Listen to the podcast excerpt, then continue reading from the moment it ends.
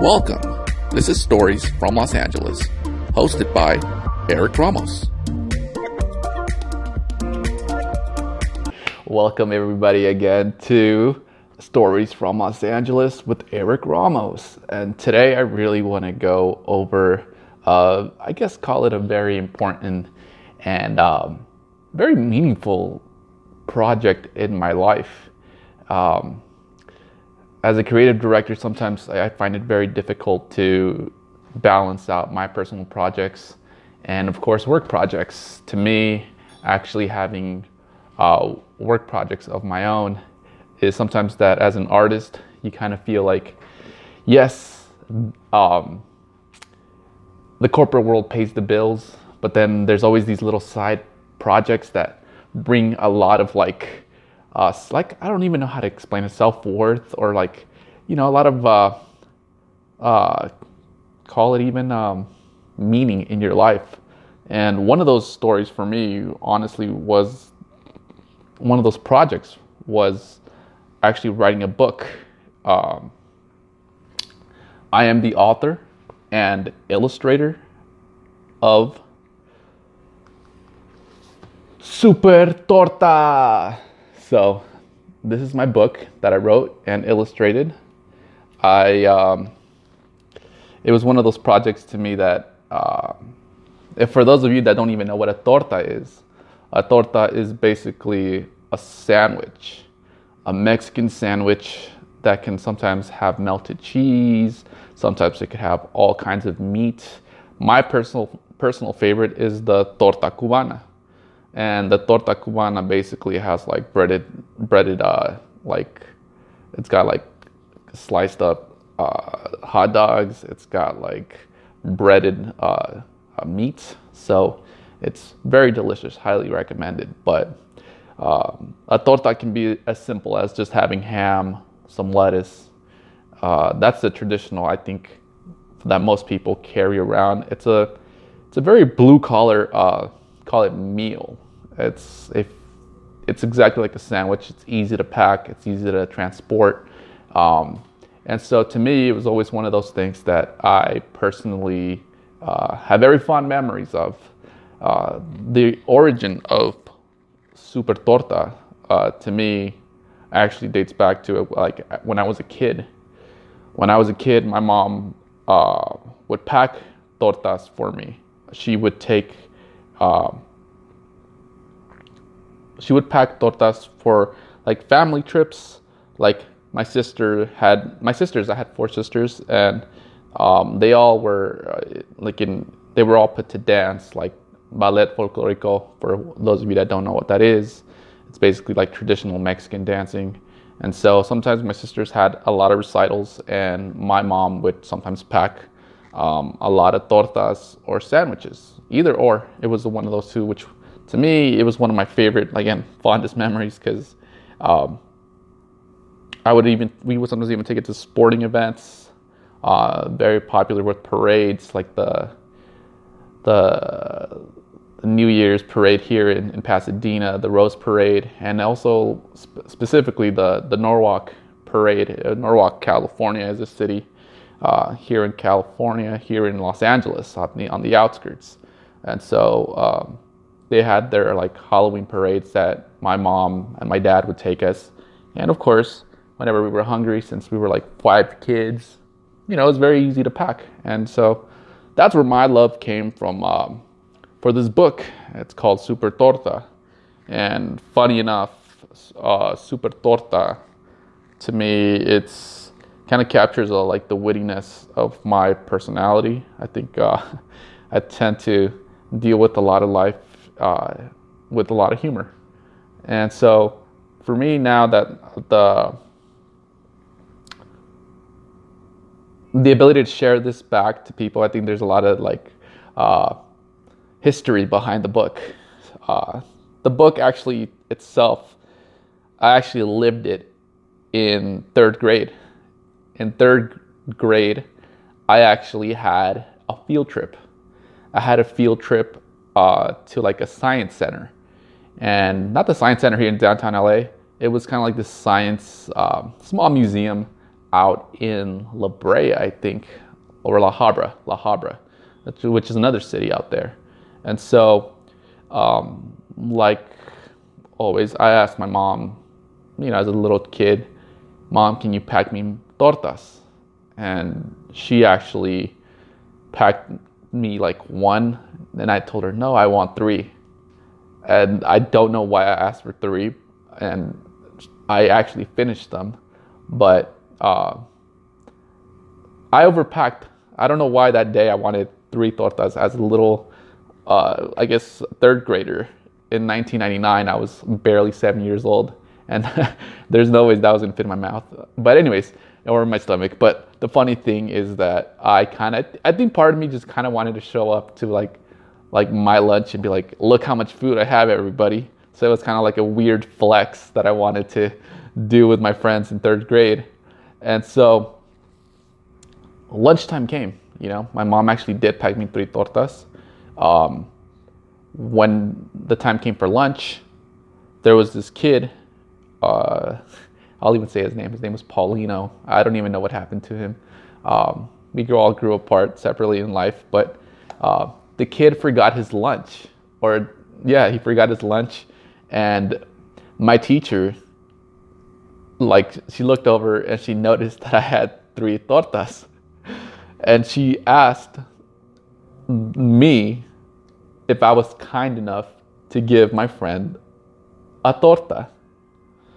And part of me was like, that's the right thing to do. But the little kid in me was just like, but my mom packed them for me. And I think that's what came out of my mouth because I remember the teacher saying, Eric, that's not nice. You when you have something you have to share with people. I was like, but this is my food. like why why does my why do I have to share the food that my mom made? But the teacher eventually was like, Eric, if it was you, and like she just made me realize like if it was you and you didn't have lunch would you want someone to share your food with you? And i said yeah. And so i eventually did give this kid an extra torta of mine. And it's funny because i guess i did it because it's the right thing to do but part of me inside of me was kind of dying inside and was like here you go kid. Have one of my tortas and that moment forever was like kind of like instilled in my mind. To me it's one of those things that i genuinely to this day kind of laugh about. And even then some of my friends as adults still remember that moment where i showed up with that many tortas and um, the fact that they kind of remember me kind of throwing a fit as a little kid. So that's the origin of the story. For me it was just a moment that i lived that had a lot of humor looking back. And then, like, fast forward to um, seventh grade in 2003, I actually wrote the book in seventh grade as a class project. And this is the original book. This is the original book that I um, had. As you can see, I wrote Super Torta on it right there and my name, and of course the fourth period. And this is my teacher, Mrs. Saval. Mrs. Saval was an all-American, like white lady, very sweet. Sometimes she was very tough, like her the way she was. She would just kind of like, you know, command the room, and sometimes people didn't like that. But I always thought she was very sweet. Like at least with me, like I felt like I was one of those kids that, yes, I would mess around, but sometimes in school, if I didn't have good grades, my parents would kick my ass. So, um, obviously, you want to be cool with the teachers. So, um, Mrs. Saval once gave an assignment to this to all the whole class that we had to write a story, minimum like uh, you know like a, I think she said minimum like a page, and I think I was just so excited for this because she gave she gave us if I remember correctly, I think she gave us like this sheets like it needs to fill all this, and so I filled it out all out.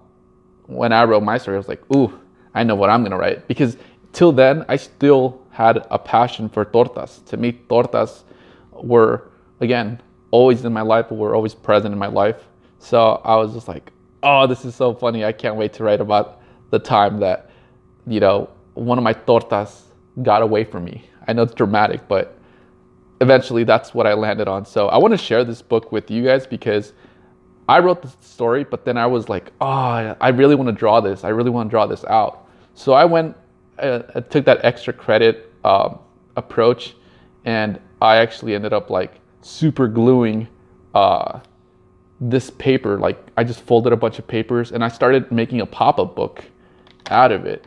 Mind you, that this is like 2003 uh, it's 2004, 2024 now. Happy New Year, by the way. Um, 2024. So that makes us this book almost. This book is almost like 21 years old, like of history that my mom actually was very proud of me because she saw me how how dedicated I was to the, to actually make this book that I drew with markers, uh, color pencils, and again scissors, and even like um, what's it called like pencils. I think my mom might have helped me a little bit because my mom and i um, even in as, as, as a as a fifth grader she would always we would work on projects together. And that was kind of our thing like she kind of enjoyed arts herself. And so she and i would always go above and beyond when it came to like art projects.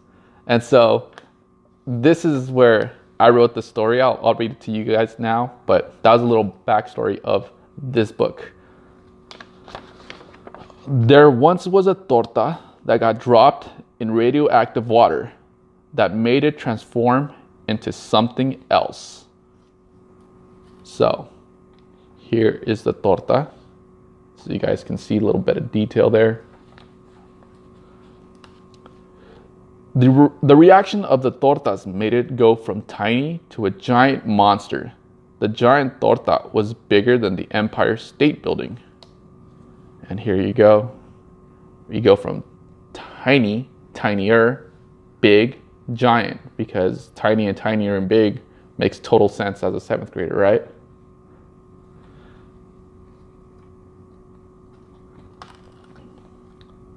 The giant torta started to rampage through New York City. It was angry because he thought he tasted nasty and nobody wanted to eat him. So here is the torta coming alive. You can see the Empire State Building in the back.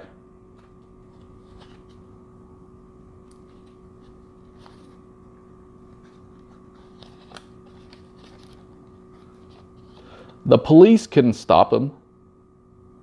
Not even Superman, Batman, or Underdog. People were thinking it was the end of the world.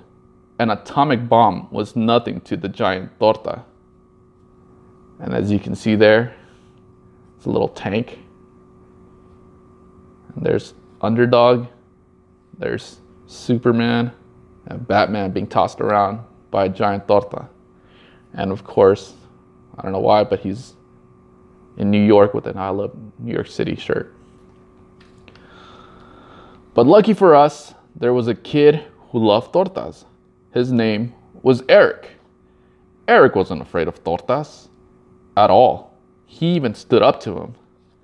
And because 20 years have gone by, I guess somewhere along the lines, a little me got ripped out, but the torta is still there. In one mighty bite of Eric's mouth, he gobbled down the torta. What happened after that? The radioactive torta made Eric really smart. Until then, Eric has eaten every kind of torta. Almost.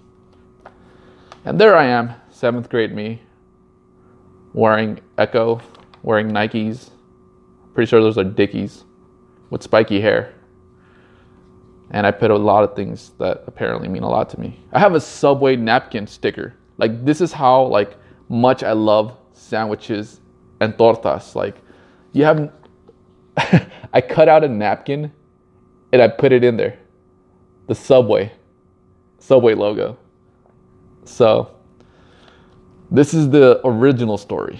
This is the original story from third grade in 1999. And I think I have to really thank my mom for this because she was very proud of me for, for doing this. Um, if it wasn't for her, I don't know where this book was, but she kept it and she treasured it. And ultimately, I kind of throughout the years, it, it when I would look at it, it would remind me of, you know, the realizing that yeah, you're you're you're a creative. This is what you do. Fast forward now, as a marketing director, um, it's the creativity now is kind of is applied in the corporate world, but this is the the beginnings of of what I created, and so we fast forward now to as an adult. Uh, I guess I would say that the journey to actually write the book itself was was very difficult. Um, just because sometimes I was being distracted by like friends. I wanted to do it, but I never had a, that ability to sit down and just knock it out. Um, I think we, as we grow, there's you know life gets in the way, but it was always something in the back of my head that I was just like, I need to put this book out one day, like publish this book. Um, my mom and I would she would actually uh, spend a lot of time in like during the summer. She would we would walk to uh, our neighborhood library, and there my sisters and I would just you know like read all these books. We would. I personally loved a lot of picture books. My sister, my older sister, she would always go for like the the the books that had like you know thick actual novels that to me I found I found boring because there was no like visual stimulation for me. Uh, go figure. The so I was always attracted to like even like history books that at least had photos, or even design books that had photos. To me, something about photos, something that goes along with the text, with the text is, has always been my choice of books. I just can't have, uh, I just can't read just pure text. um, but like I said, the the journey to writing the book, if anybody is has ever wanted to be published a book, uh, can be very complex. Uh, it can be a very lonely journey. Um, at least for me, it was kind of a, a journey that I kind of had to make make time, or that even life kind of forced me to kind of make time for it. Um, I tried to write the book around 2015, 2017, and I guess I, I would have like I, you can say that I had my first uh, real job that you know I realized like yeah I'm I'm going nowhere.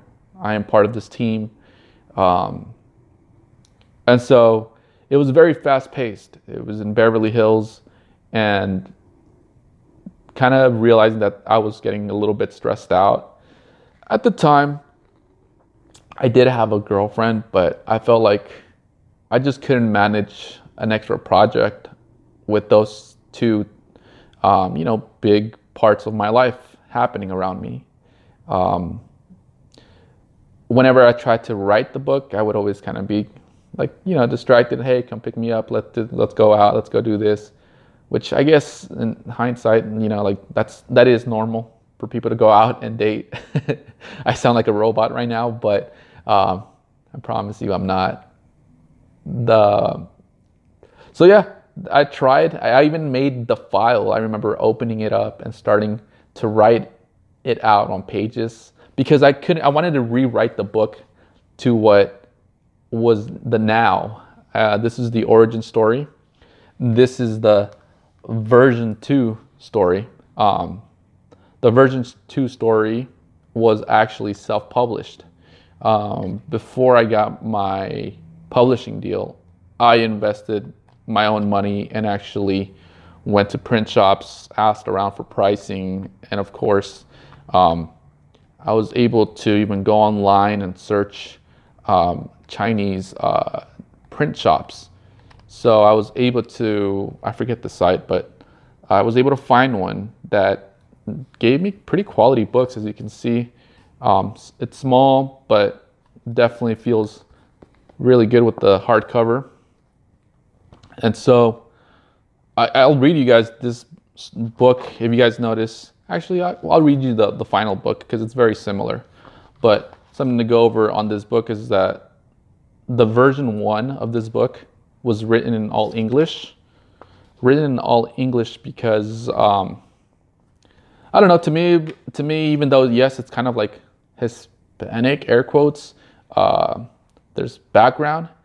To me, kind of uh, making my career here, here in Los Angeles, um, I kind of wanted to incorporate visuals that were modern to my story now. The fast forward from 2003 to from 1989, me creating this torta in New York, I wanted something that took place here in LA, especially with all the skyscrapers. Something about skyscrapers to me, um, now that I live one, live in one, you can see that. Um, I don't know. Looking up, I guess the the mere action of just looking up and looking at the twinkling lights for me has always been very inspiring as a kid.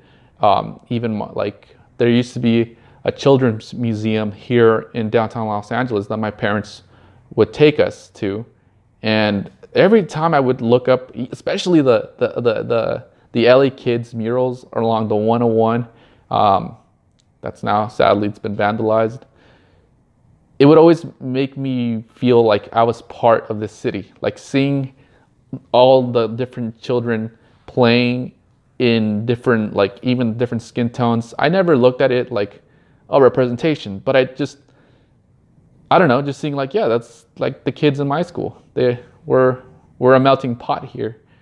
I felt like, yeah, this is so LA. But I always wanted to do something that representing a little bit me um, and funny, this just slipped out. This is actually a, a book. Uh, what's it called? One of those things in the books that you read. a bookmark. a bookmark from Sincerely Sicily. Shout out to the author, uh, Tamika Burgess. I she and I did a book reading in Long Beach, um, but I'm plugging her. Um, so yes, so I wanted to incorporate more of my real life uh, influences into this book. And to me, I wrote it in English because naturally I speak more English day to day. Even the internal dialogue in my head is more, always has and kind of speaks English. Of course, and at first, my first language was Spanish because my parents, that's how they taught me till they, till I got to preschool. And then I realized like, wow, I don't know what anybody's saying. But from then on, I just kind of picked it up and only used Spanish at home. I feel like this is kind of an LA book, a little bit of um, drawings. Uh, I'm very inspired by Salvador, Salvador Dali. Uh, the realism of something looking real, but at the same time not real, is something that has always inspired me as far as like an art person, a creative person. And so to me, I kind of put like, you know, humble beginnings because if you, funny enough, uh, the brick wall kind of represents. I ended up living in a in a in a very nice uh, what is it called um, apartment, but it was a more of a loft. The loft itself had a like brick wall, so it's like this was before. Um, so I incorporated brick walls because at first, it, to me, it was kind of like a you know something simple, very humble beginnings. Uh, and of course, plants. I love plants, as you, as you can see. So I wanted to incorporate a little bit of like the, the images that I that I grew up around, um, all kind of there. Even the plates that sometimes you go to traditional homes or, or traditional restaurants, and it's all there. And the tor- and the torta that you see on here was actually uh, a torta that I was eating, and I took a picture a picture of I photographed the torta and I ate it, but that's this is the torta that I made. If I remember correctly, I think it had even had some egg, ham, um, yeah, lettuce and tomatoes. And so this is a little kid that loves tortas. His name is Bombo, by the way. Bombo was actually my nickname as a kid. Um, my parents called me Bombo because there's a song uh, that goes Bombo, Bombo, Bombo, Maracas, Bombo, Bombo, Bombo, mi amor. And so Bombo also is a little chubby. It means like chunky. and so uh, I guess I was a little chunky back then before I got into sports. But yeah, so I, na- I named the, the child Bombo because, you know, it's about me in this story. And uh, talks about like him getting ready to go to a field trip. As you can see, he's got his tortas wrapped in foil. And it's funny because when I was giving a, a speech or a recital, book recital uh, in Long Beach, there was this gentleman who said, you know, seeing the tortas wrapped in foil, like he goes, like that's such a like authentic, like representation of how like the working class sometimes just wraps that tortas and they just take it to go, like at construction sites. He's like, yeah, I take my tortas wrapped in foil, like my mom would do that for me as well. And so it was kind of like uh, a gentleman who was older than me, uh, with his kid sitting next to him. He's like, I really appreciate you, you know, like because sometimes I felt poor. If anything, I felt like like oh everybody has their lunch. Meanwhile, I have my wrapped torta. Meanwhile, you're over here parading it around, like putting it in a book. And I was like, wow, dude, I never saw it that way. I, I I was always very proud of my book. Um, I mean, my tortas. I was very proud of my mom's, like the fact that I saw my mom do it for me. I don't know, as a child, and even now as an adult, the moment somebody like makes something for me, for me, like it, I, I like I, it's like the biggest love language that someone can do for me. To me, it's like, wow, like you want to feed me, you want to keep me alive for, the, like to me, like just that action. It, it's such a huge deal that I that I whenever like people do things for me, like even a torta, I was very protective of it, even my tortas. I didn't want to give it away. As you can see, he has three tortas there. And of course, um, a little more context to the original book.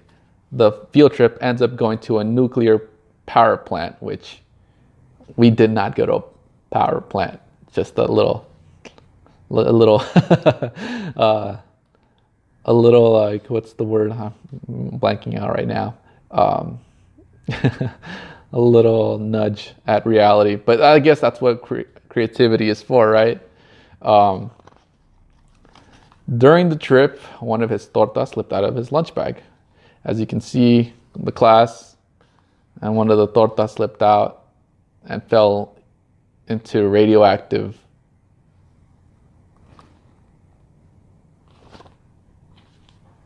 call it juice.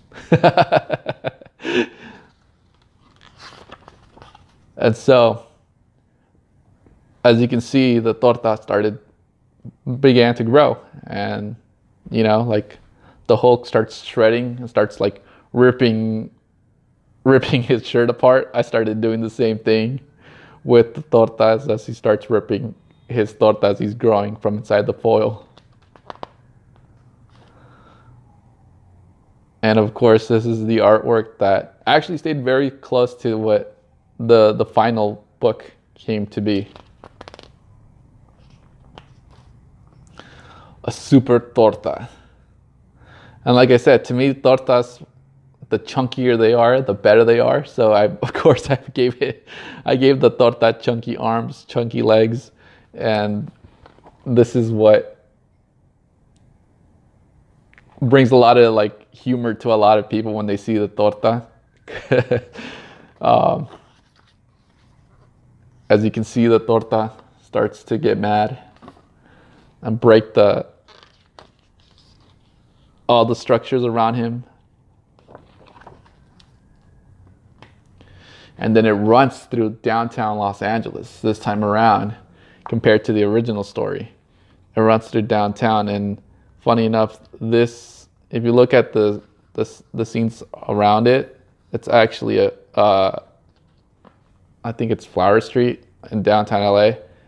I may be wrong, but it's where the Broad or the Broad uh, Museum is at. And the funny thing about this street is that also the uh, the Museum of Contemporary Contemporary Art MoCA is across the street. So I wanted to kind of include those two things because, you know, art has always been part of my life. Museums, I've always enjoyed going to them. And if you go actually keep going down the street, you'll actually find my college, uh, FIDM, F I D M, the Fashion Inst- Institute of Design and Merchandising, and uh, or merchandise. Don't hate me if I said it wrong, but this is something that I wanted to incorporate, like people running away from the torta.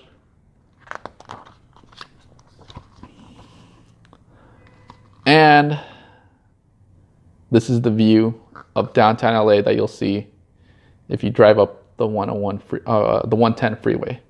It's what's gonna greet you. You see the palm trees. You see the cops, the popo, um, and of course, military planes dropping bombs on on the torta. um, again, I photographed this torta in many angles, so that way I can get it, get the character, you know, like if it was moving. And to me, funny enough, even the something about the something if you live in any like big city, you'll always hear that like the police helicopter like roaming around. And I guess it's not that I was kind of desensitized by it, but I think growing up in LA, it's part of life. Uh, a very vivid memory of mine was uh, my sister and I were once playing in like outside of our house.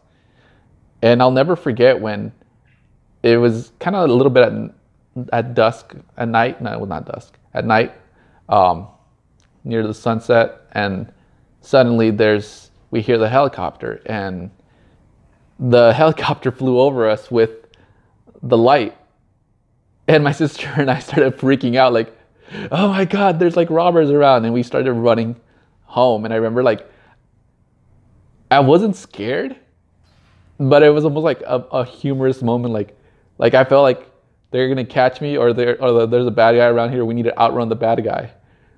Funny, that's such a random memory, but that's why to me I wanted to include like a helicopter with the police because to me it's like it's part of LA, unfortunately.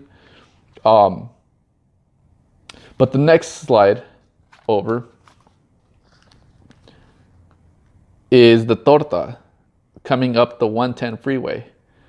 And um, the apartments on the side here are actually where I used to reside in uh, during college. Uh, should I plug them? I don't know. The Medici in downtown uh, LA. I lived there when I was attending FIDM. And this bridge on 6th Street, uh, I would walk to school because it was so close one thing that I realized, like on that bridge, there was a moment that I was really tired one time after class, and, and like I didn't have a lot of money back then, and so I would sometimes just stand there a little bit and just kind of look at the sunset and just the cars like driving by, and it would give me a little bit of like um, a time to reflect on just myself and like you know you're doing this look at the big city that one day you'll you'll make it. Like part of me was never really after money. It was more like practicing your craft.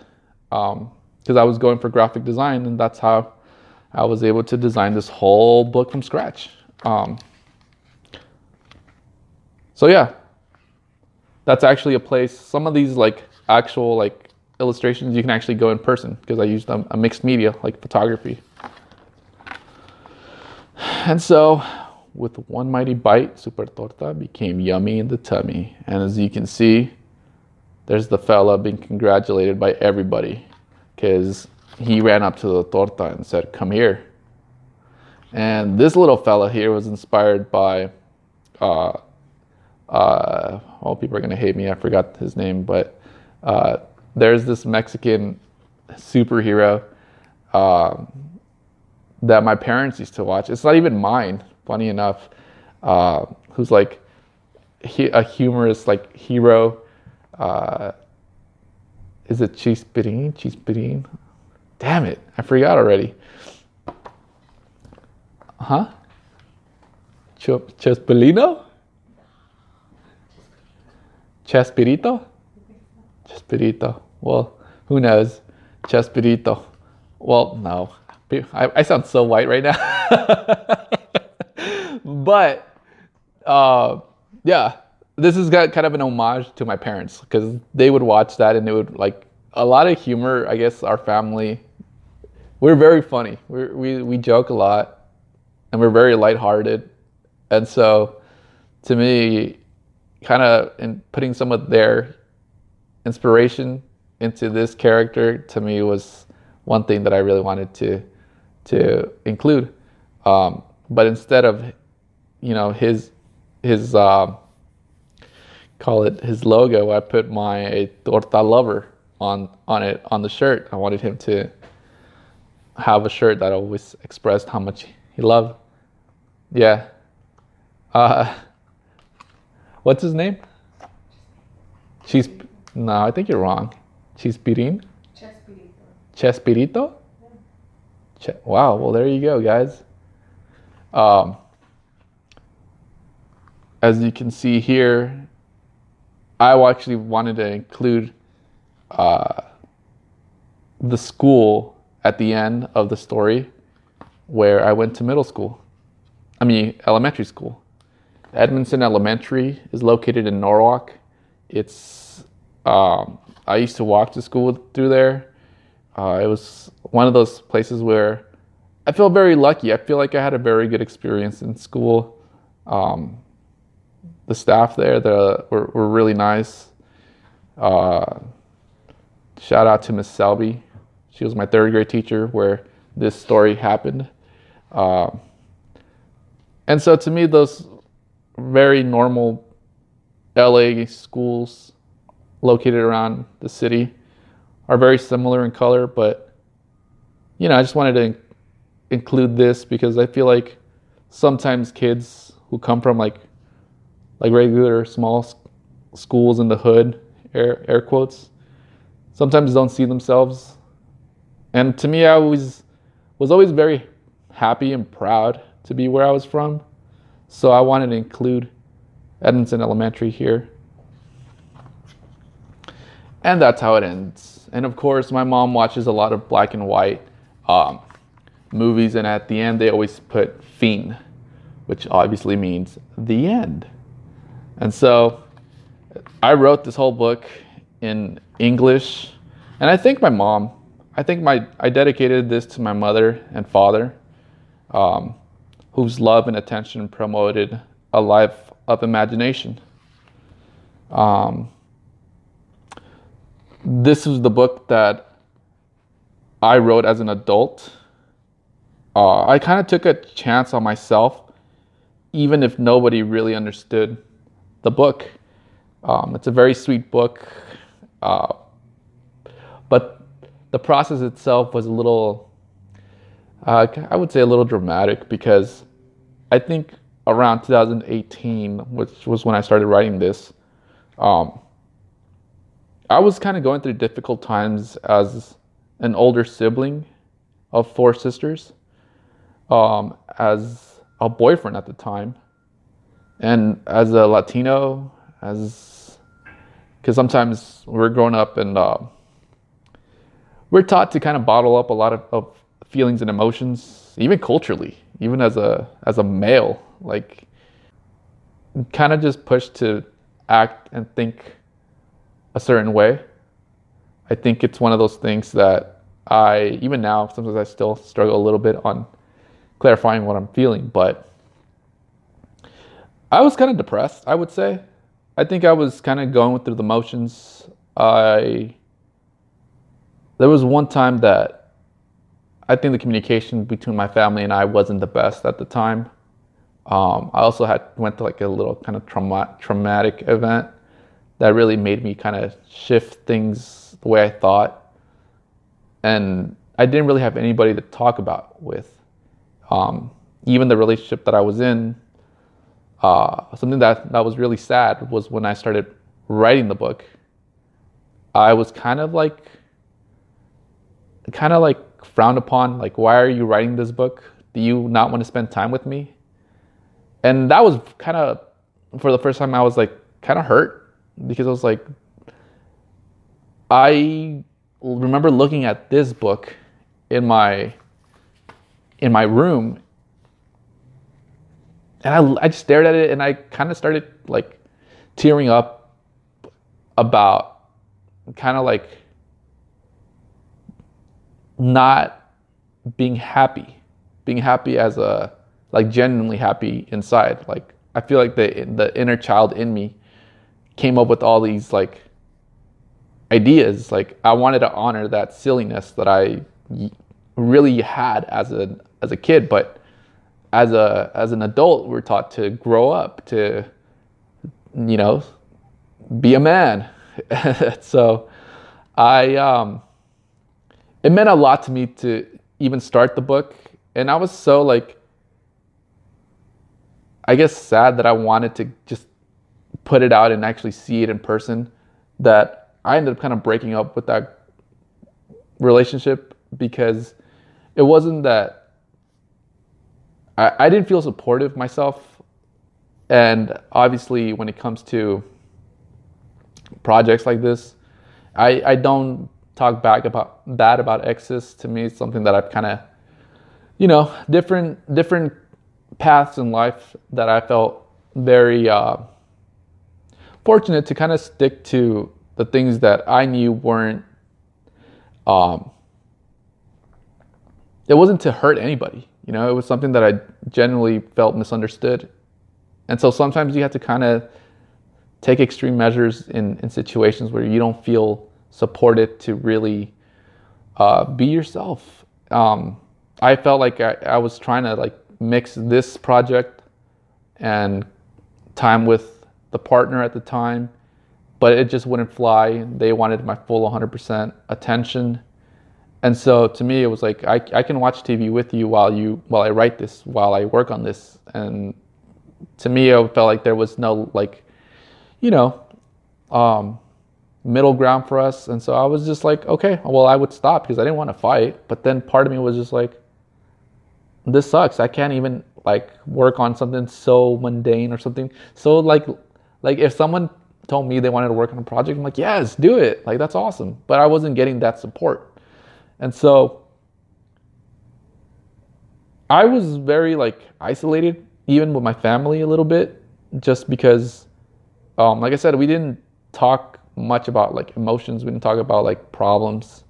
It can be difficult at times, especially because you know, whenever there's problems um, in family, it can be a little bit uh, sensitive.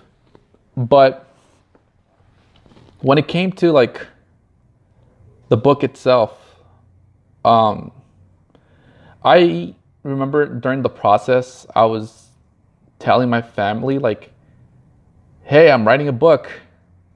And I'm writing the book that, remember, Super Torta. And the response I got, like, like I wanted to read it just so I can see, like, what do you guys think? Um, it wasn't fully accepted to some sisters were like, I'm too busy. To some sisters was like, okay, cool. Like very simple answers. And I was like, okay, awkward.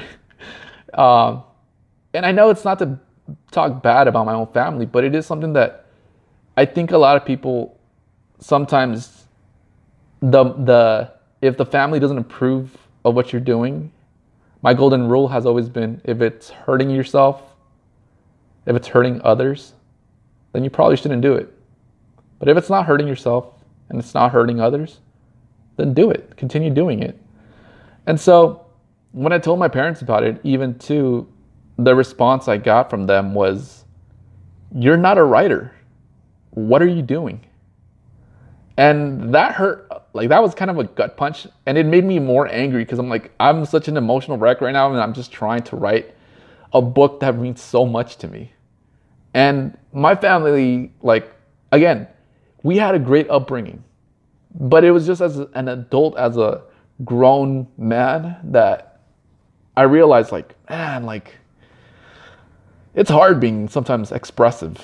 Uh, and honestly, my family and I now talked about this, and they don't like me saying these kind of things, but it is a very raw reality that sometimes a lot of people don't see that, that they themselves experience. I'm trying to be as honest and and clear about like how this whole process was. Um,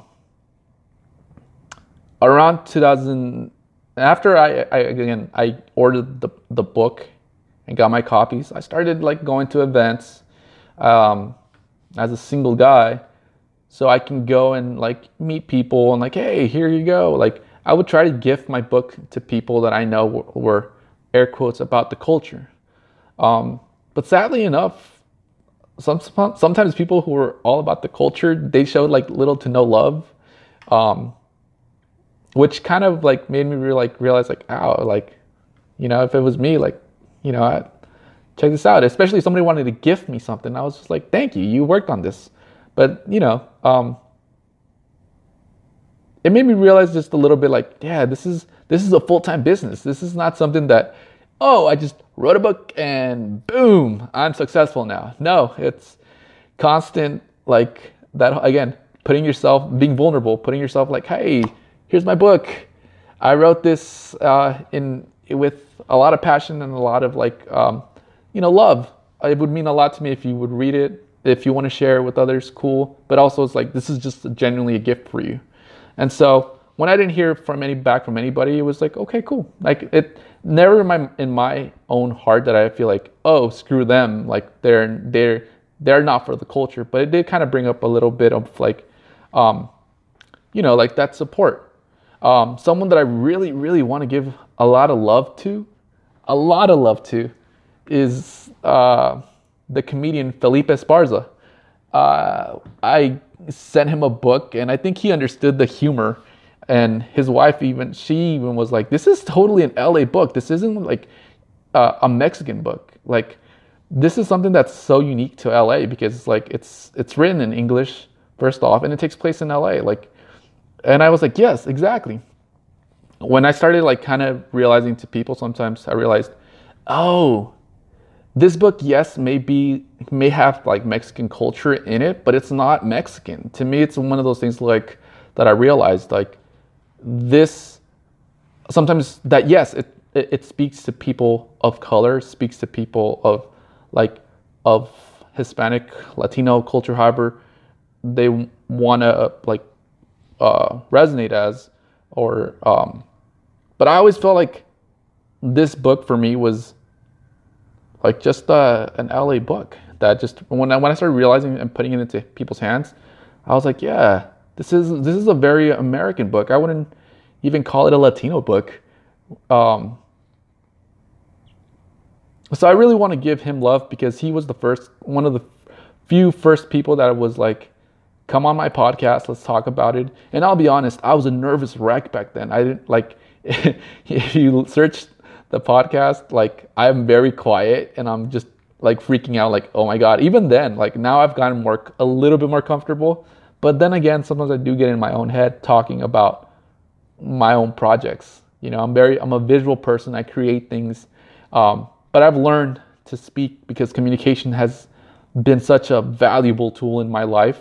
Um, but there was this other uh, uh, person that showed me a lot of love, and this was oh. Before I get to that, I want to get to the book publishing in 2019. 2019 after I like was going to all these events, and I did get orders here and there, and I was actually was like um, mailing these books out. I did like ads online, and uh, I realized that I I needed uh, in my own personal career as in you know as a graphic designer, as a I realized that I couldn't juggle a full time job plus this, and so it was like a perfect timing situation for for me and my publisher, uh, Lil Libros.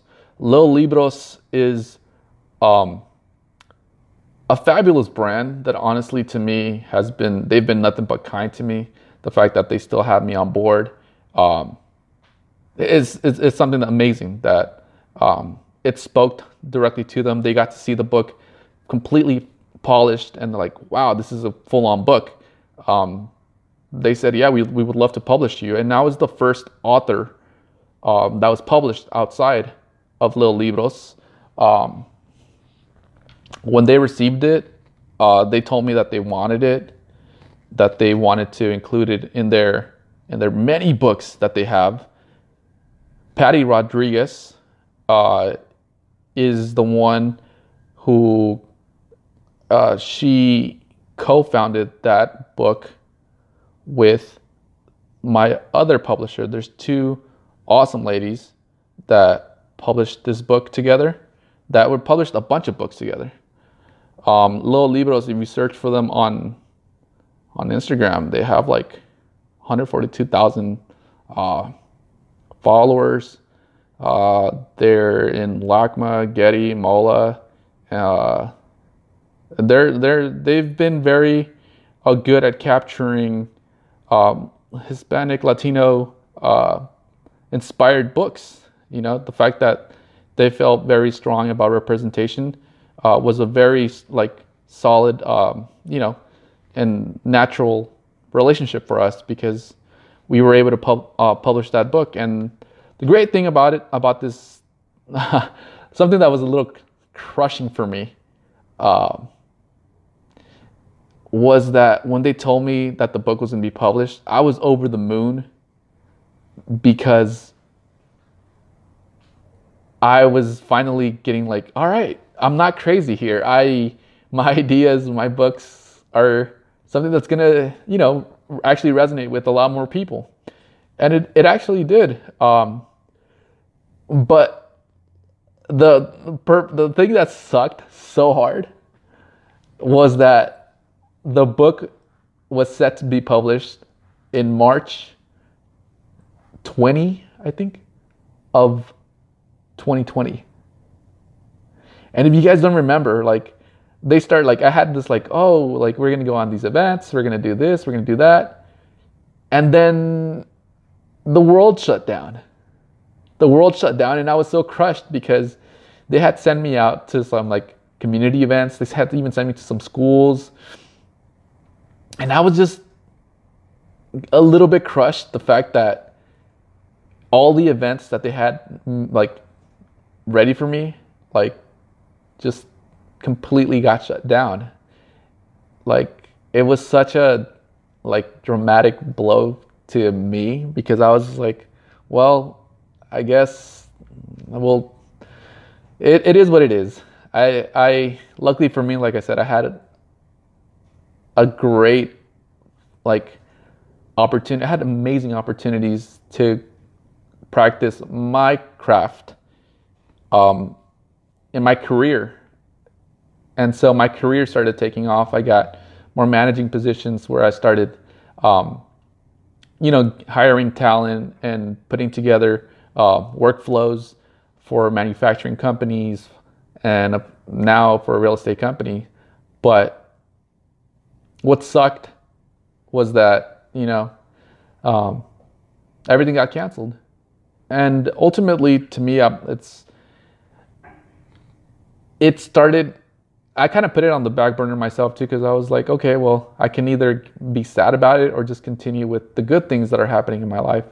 So I did that. I I, I did that, and um, by like 2022, uh, after like the world started opening up a little bit again, I started getting a lot of like um, DMs from teachers, from principals, and even kind of influencers. Um, Dana T on Instagram just happens to be P, P Diddy's like, uh, you know, daughter who no no Dana T's not her daughter. It's just um, they had a baby together, and so she gave me a shout out on Instagram with the her baby reading the book, and I was like blown away. I was like, oh my god, like this book is like in your house.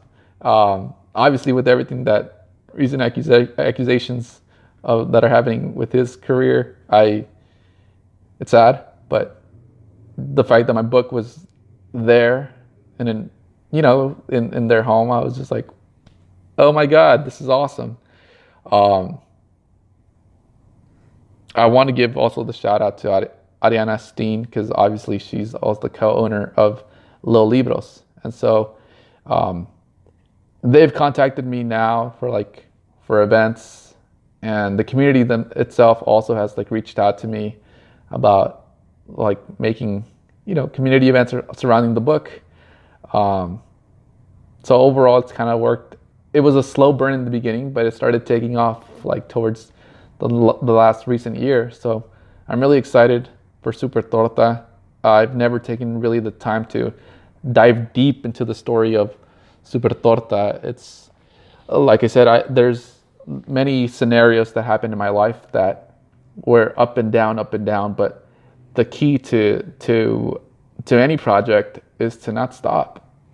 Don't stop. Like one thing that's very important as an artist also is that sometimes we may have a passion project, but ultimately, if you're designing something and the public doesn't respond to it, um, it kind of gives you an idea like, okay, well, this didn't work. Maybe try, maybe try something slightly different. You know, um, sometimes if things aren't, you know, like welcomed at first or praised at first, it can hurt the the artist inside of us. And so, to anybody who's, who wants to publish a book, is to keep the people in mind. One thing that I always did was read the book, the first generation book, to uh, kids. I said I asked friends, "Can I read this book to them?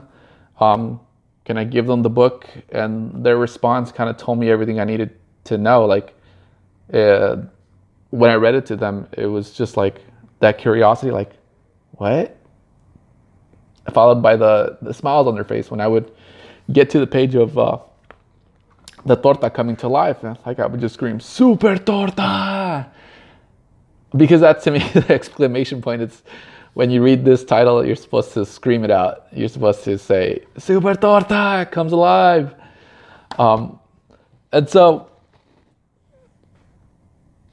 the writing process can be difficult at times. Like there was many times where I started to kind of rewriting the book, uh, but I try to make it make sense, very simple it's like a third grade, fourth grade book. Um, very easy to digest, very visually stimulating. Um, and so this is kind of the journey. I don't want to play like a victim either, but it, it is does show you a more real life journey for a project like this. Um, a lot of people sometimes tell me, "How do you write a book?" You just do it you just do it and have the great thing that about Little Libros is that we worked with a writer. And so they had a whole writing team kind of like review the book, kind of like text and like say, hey, we should probably change this. We're going to do this. And they wanted to publish the book as a bilingual book, which that's why they're known because they write a lot of bilingual books. You know, they they they dream in two uh, two languages, and so I can read this book in Spanish as well obviously. And so, I mean, if you guys want, I can read this book. But this book, obviously, as you can see, compared to the original one, it's much bigger. And this was left out in the sun, so this is why a little washed out. But this was the first like copy of little of, of Super Torta that my publisher gave me. Uh, as you can see here, similar layout was kept. The only main thing was more space for the story to be written in Spanish as well. So, you know, there once was a boy named Bombo who loved tortas. Había una vez un niño llamado Bombo que le encantaban las tortas. Ham tortas, chicken tortas, carne asada tortas. Bombo loved all tortas. Tortas de jamón, tortas de pollo, tortas de carne asada. A Bombo le gustaban todas las tortas. One day, Bombo had a class field trip. He packed three tortas. Un día, la escuela organizó una excursión. Él se llevó tres tortas. So off he went on his nuclear power plant field trip. Así que fue a visitar una planta nuclear. During the trip, one of his tortas slipped out of his lunch bag. Durante el recorrido, se le cayó una de sus tortas de la bolsa Overnight, the torta began to grow and grow. Durante la noche, la torta comenzó a crecer y crecer. and grow into a y creció hasta convertirse en una super torta. Like I said, you're supposed to scream it. The best thing about this was when I read it in front of a, an elementary school and all the kids went, Super torta! Can you say it with me? And they all screamed it with me, Super torta! So, Super torta was angry because no one ate it. Super torta estaba enojada porque nadie se la había comido. So it jumbled, rumbled, and crumbled the whole city. Así que se sacudió, retumbó y desmoronó toda la ciudad. No one could stop it. All hope was about to be lost. Nadie podía detenerla. Habían perdido la esperanza. Lucky for us, someone called Bombo to the rescue. Por suerte, para todos, Bombo acudió al rescate. And of course, here this picture says, Come here, you torta. I ain't afraid of you. With one mighty bite, Super Torta became yummy in the tummy. The world celebrated. Le dio una mordida y la Super Torta terminó en su pancita. Todo el mundo lo celebró.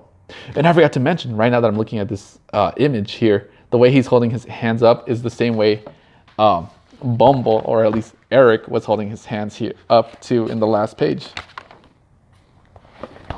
The reason why is because um, I used to play soccer and uh, my my dad, uh, well, the Mexican uh, national team used to have this uh, uh, soccer legendary soccer player whose name was um, Cuauhtemoc Blanco, and Cuauhtemoc Blanco would always celebrate like this, like, yeah, buddy, after scoring a goal, and so that's his way of celebrating, like, yeah, I just ate a giant torta. What's up? the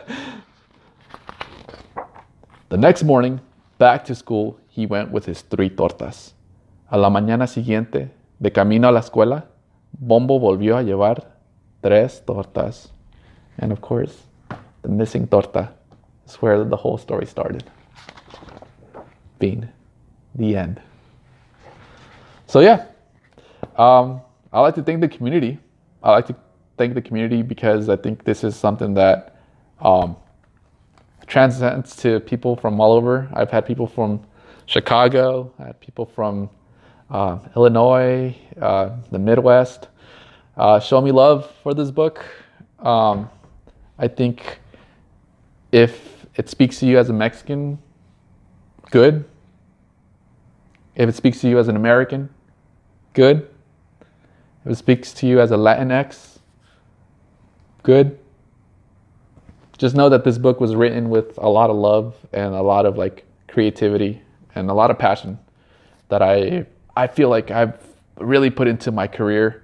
Um, it's one part of me that I, you know, value a lot, but you know, uh, does it pay well? I would say it adds to your income, but ultimately, um, I think a lot of writers, a lot of um, illustrators have to do mo- work on multiple projects to create a, an actual financial income that supports them. So, luckily for me, I have this project and I have my own personal uh, project as well. I mean, my own career as well. So, I kind of just do both. Um, and of course, this podcast was created to give people, um, you know, a little bit more, uh, call it a humanized story of the process of what it is to be uh, an uh, an LA, an Angeleno, even if they're transplants. I have no problem with transplants. The fact that they're sharing the city with us, the more the merrier. And uh, this book also doubles as a mask. Um, it's the the funniest thing to see kids put this on and then just yell super torta as you can see you kind of become the torta yourself so I hope this uh, story didn't bore you guys, and uh, I hope you guys stay warm in this weather. As you can see outside the window, you can normally you can see the Hollywood sign from here, but right now it's all hazy. Before I forget, let me touch back on my parents. My parents actually um, recently, last year, um, I was invited to Long Beach City Library to read my book uh, and, you know, uh, give a little keynote about the book itself. Uh, I invited my parents to come see me read the book. And honestly, just having my parents there uh, supporting me, it meant a lot. It meant a lot because they know that they might not want to address what happened previously, but to me, the fact that, you know, we both kind of said, you know, sorry and like, look at us now. Uh, because of this, you can talk a little bit more. Me, my family, my emotions a little bit more. And my mom, during when I was reading, she she ran out to there was a little festival going on, so she ran outside because she wanted to do like this uh, free uh, uh, arts and crafts, and they were running out of a specific type of um, object that she wanted to create, and it was basically like this this little tote bag, and she drew with like I don't know paint that they were teaching them how to do it, and stencils. She wrote "Super Torta Family," and when she came back, she came all proud like holding the tote bag up. And to me, it was one of those moments where it's like, thank you. Thank you. You know? And of course, that, that it, to me, it was never to, to, to throw it in someone's face. It was never that. To me, Super Torta was always something that um, was out of love. It was out of love for the inner child in me. And something funny that I ended up doing, and I know this is maybe a little bit inappropriate, but I ended up tattooing uh, Super Torta in my heart, right over my left my left chest, uh, just to symbolize uh, that I'll to stay remain as a kid at heart. It's uh, how I like to live my life now. I don't take anything serious. Only my arts and crafts that clearly I did as a kid, still do, but very lighthearted way of life, living life. So, if you have a project, you have a lot of love, keep adding to it. Thanks for watching. Follow and subscribe for more. Keep in touch with me on stories.fromla on Instagram and YouTube. Thank you.